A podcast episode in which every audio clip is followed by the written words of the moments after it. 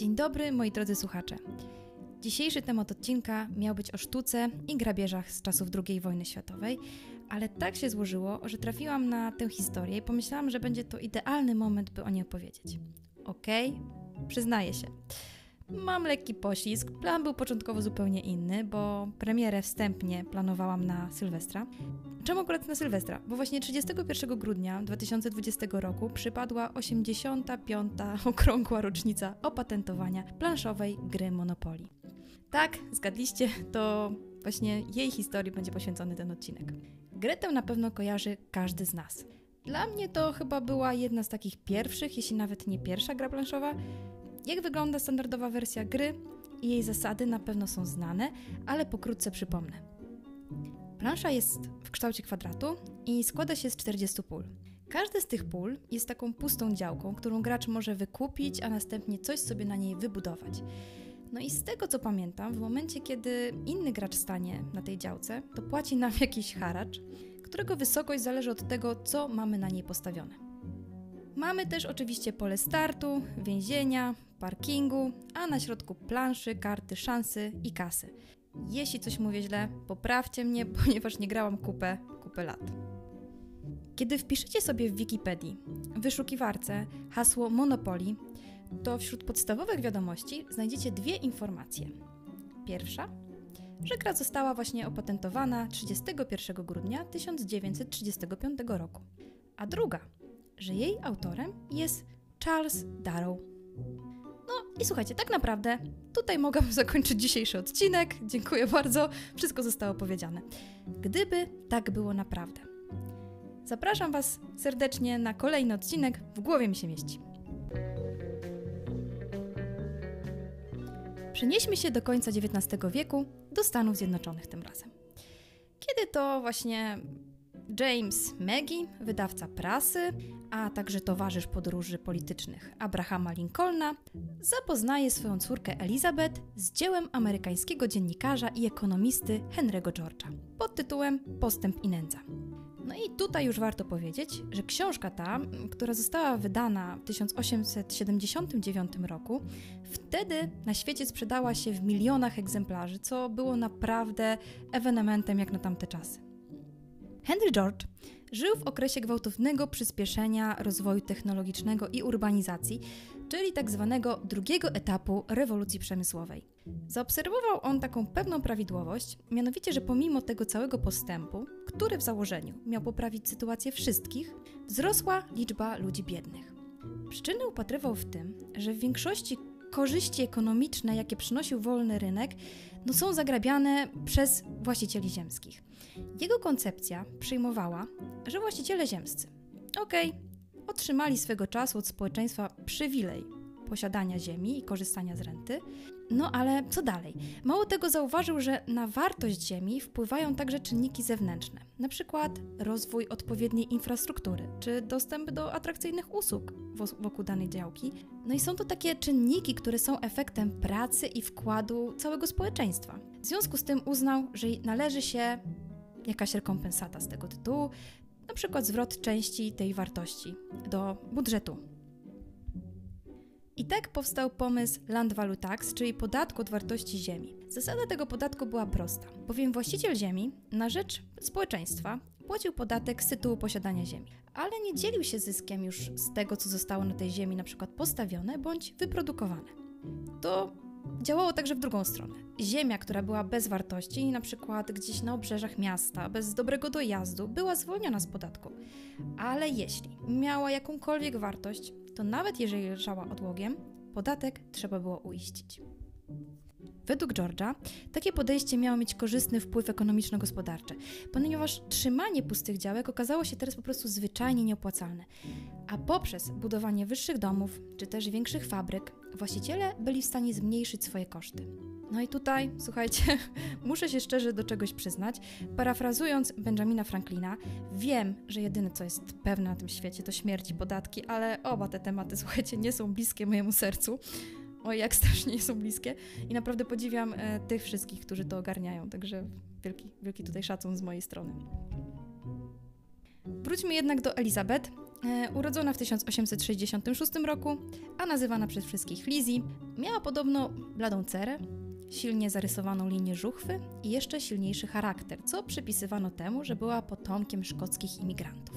Na początku XX wieku jej status matrymonialny teraz byśmy ładnie nazwali singielka. Ale w okresie, który, o którym będziemy mówić, miała ponad 35 lat i postrzegano brak męża i rodziny raczej jako takie zwykłe staropanieństwo. Tam się nie doszukiwano żadnej, wiecie, filozofii. Pracowała jako scenotypistka i nie była taką zwykłą scenotypistką, bo podobno opatentowała urządzenie ułatwiające przesuw papieru w maszynie do pisania. Dzięki temu była na tyle niezależna finansowo, że kupiła dom wraz z kawałkiem ziemi w hrabstwie Prince George w stanie Maryland, niedaleko Waszyngtonu.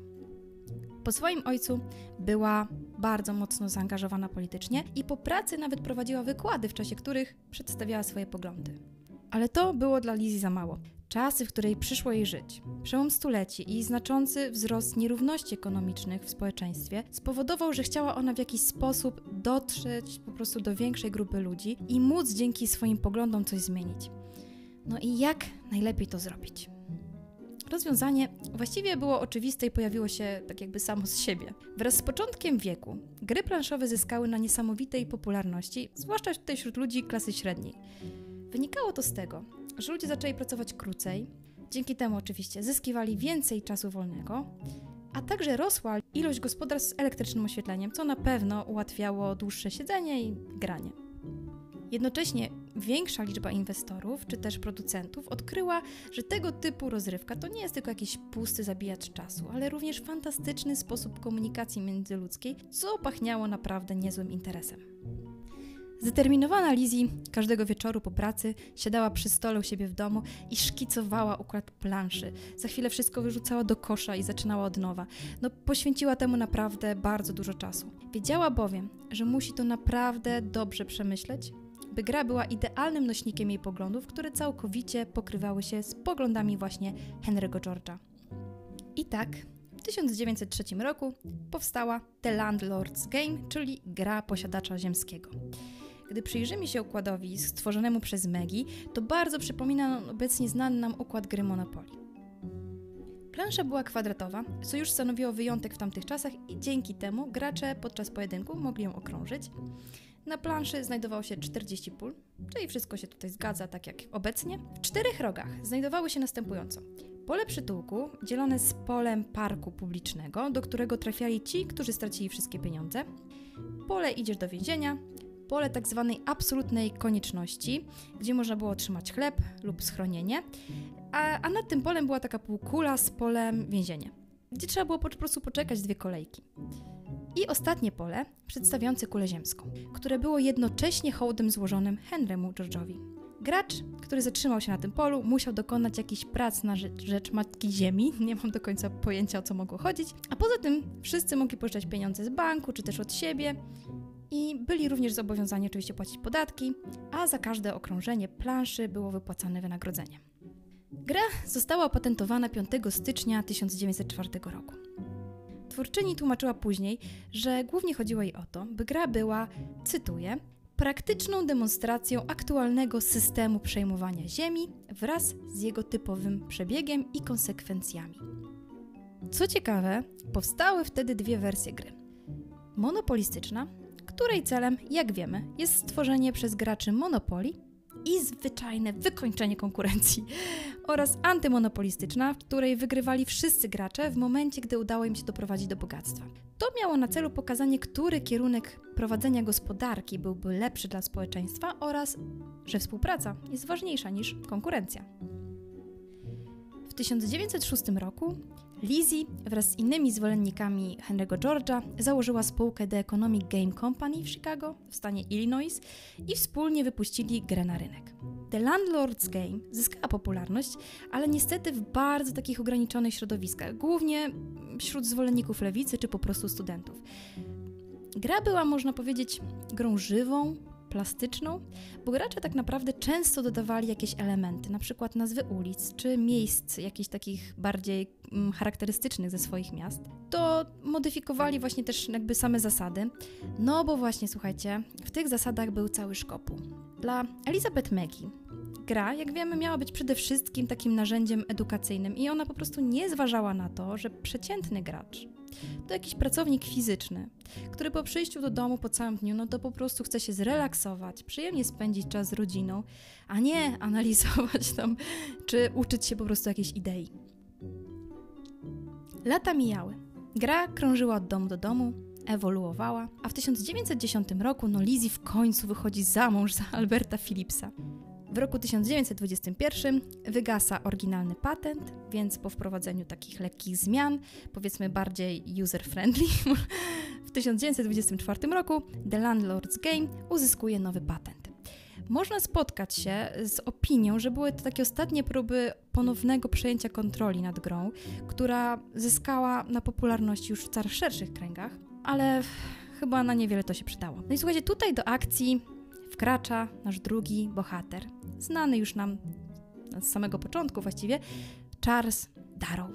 Pewnego wieczoru 1932 roku w Atlantic City biznesmen Charles Todd, nie mylić, wraz z żoną Oliwią, zaprosił do siebie swoich bliskich znajomych na partyjkę nowej gry. Tymi znajomymi był handlarz sprzętem ciepłowniczym Charles Darrow i jego żona Esther. Charles Todd podobno miał poznać tę grę od jakichś swoich dalszych znajomych, którzy zagrali z nią jeszcze u kogoś, a ten ktoś kupił ją od Dana Leymana. Lehman poznał Landlord's Game na studiach, a po powrocie w swoje rodzinne strony zaczął ją sprzedawać pod nazwą Finance. No i gra okazała się strzałem w dziesiątkę, bowiem rzucanie kostkami, kupowanie posiadłości, no to po prostu wszystko tak strasznie spodobało się Charlesowi Darrow.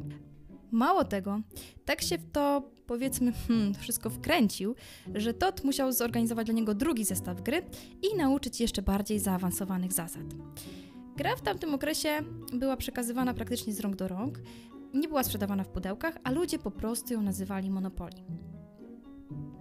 Darrow Mając troszeczkę nóż na gardle, bo niestety finansowo wtedy był już na skraju bankructwa spowodowanego wielkim kryzysem, wpadł na pomysł, że uprości zasady, usunie jakby całą taką niepotrzebną według niego agitację polityczną, trochę zmieni wygląd planszy i zacznie produkować grę chałupniczo, a następnie sprzedawać w centrach handlowych. I jak postanowił, tak zrobił.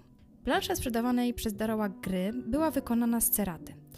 Grafika była już drukowana, ale nadal była kolorowana ręcznie. Okazało się, że sprzedaż przez centra handlowe szła na tyle nieźle, że przyszła pora jakby naturalnie na kolejny ruch. Charles zgłasza się więc do firmy Parker Brothers, chyba największego w tamtym okresie producenta gier planszowych, działającego na rynku od 1883 roku i przedstawia swój pomysł. Krąży taka legenda, że wydawca początkowo odrzucił projekt dwukrotnie, wytykając y, Charlesowi aż 52 błędy w mechanice gry. No to jest chyba trochę dużo. W rzeczywistości podobno jedynym zastrzeżeniem było to, że mimo tych wszystkich modyfikacji i uproszczeń, które zostały wprowadzone, gra nadal była według wydawcy zbyt skomplikowana i długa. Ale bracia Parker, słuchajcie, mieli smykałkę do interesów i kiedy dowiedzieli się, że sprzedaż tej gry w święta w 1934 roku była w jednym z domów handlowych e, współpracujących z Darrowem bardzo, bardzo wysoka, natychmiast po prostu wszystkie swoje zastrzeżenia cofnęli i podpisali z nim umowę. No i jak się można było spodziewać, był to doskonały ruch, bo gra szybko znalazła się w czołówce sprzedaży. Ale jak wiemy, Sukces ma wielu ojców i dość szybko odkryto, że istnieją starsze wersje tej gry. Postanowiono więc profilaktycznie odszukać ludzi, którzy posiadali do nich prawa i po prostu je odkupić. Tak też trafiono oczywiście do Lizzie, która podobno na samym początku, jak dowiedziała się, że jej gra będzie rozpowszechniona na wielką skalę, była po prostu zachwycona. Sprzedała więc swój patent za jedyne 500 dolarów, bez możliwości zarabiania na jakichkolwiek ewentualnych tantiemach. Tak, żebyście tylko mieli obraz tego, dziś ta kwota to byłaby równowartością około 10 tysięcy dolarów. A Charles Darrow 31 grudnia 1935 roku opatentował grę i wielka machina już wtedy ruszyła. Do Elizabeth w końcu doszło, mm, o co w tym wszystkim chodziło i, i że po prostu zwyczajnie ją oszukano. Oburzona podobno udzieliła nawet wywiadów na łamach prasy, pokazując e, Landlord's Game i Monopoly obok siebie i podkreślając takie oczywiste podobieństwa. Okazało się również, że Lizzie już próbowała kiedyś zainteresować w przeszłości swoją grą e, wydawnictwo Parker Brothers, ale odmówiono jej współpracy. To wszystko jednak na niewiele się zdało. No i słuchajcie, Lizzie umiera w 1948 roku jako bezdzietna wdowa. Próbowała jeszcze wydać jakieś gry, ale nie odniosły niestety one sukcesu. Podobno znajomi z jej ostatniej pracy, gdzie była nadal scenotypistką, kojarzyli ją jako taką lekko ekscentryczną starszą panią, która ciągle opowiadała o grach i o tym, że właśnie je wynalazła. Na 8 lat przed śmiercią w rubryce zawód wpisała twórca gier, a w kolumnie przychody zero. Musicie przyznać, że bardzo smutno się tego słucha, no przynajmniej mi tutaj smutno się czytało. Gra stała się hitem.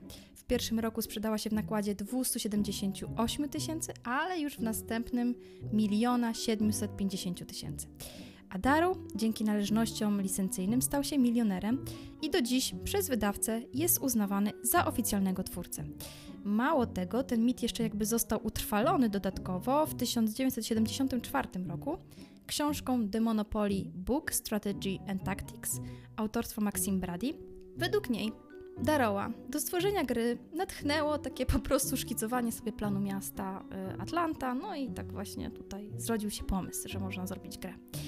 1991 roku Parker Brothers zostało wchłonięte przez Hasbro, wielkiego międzynarodowego producenta gier planszowych i zabawek.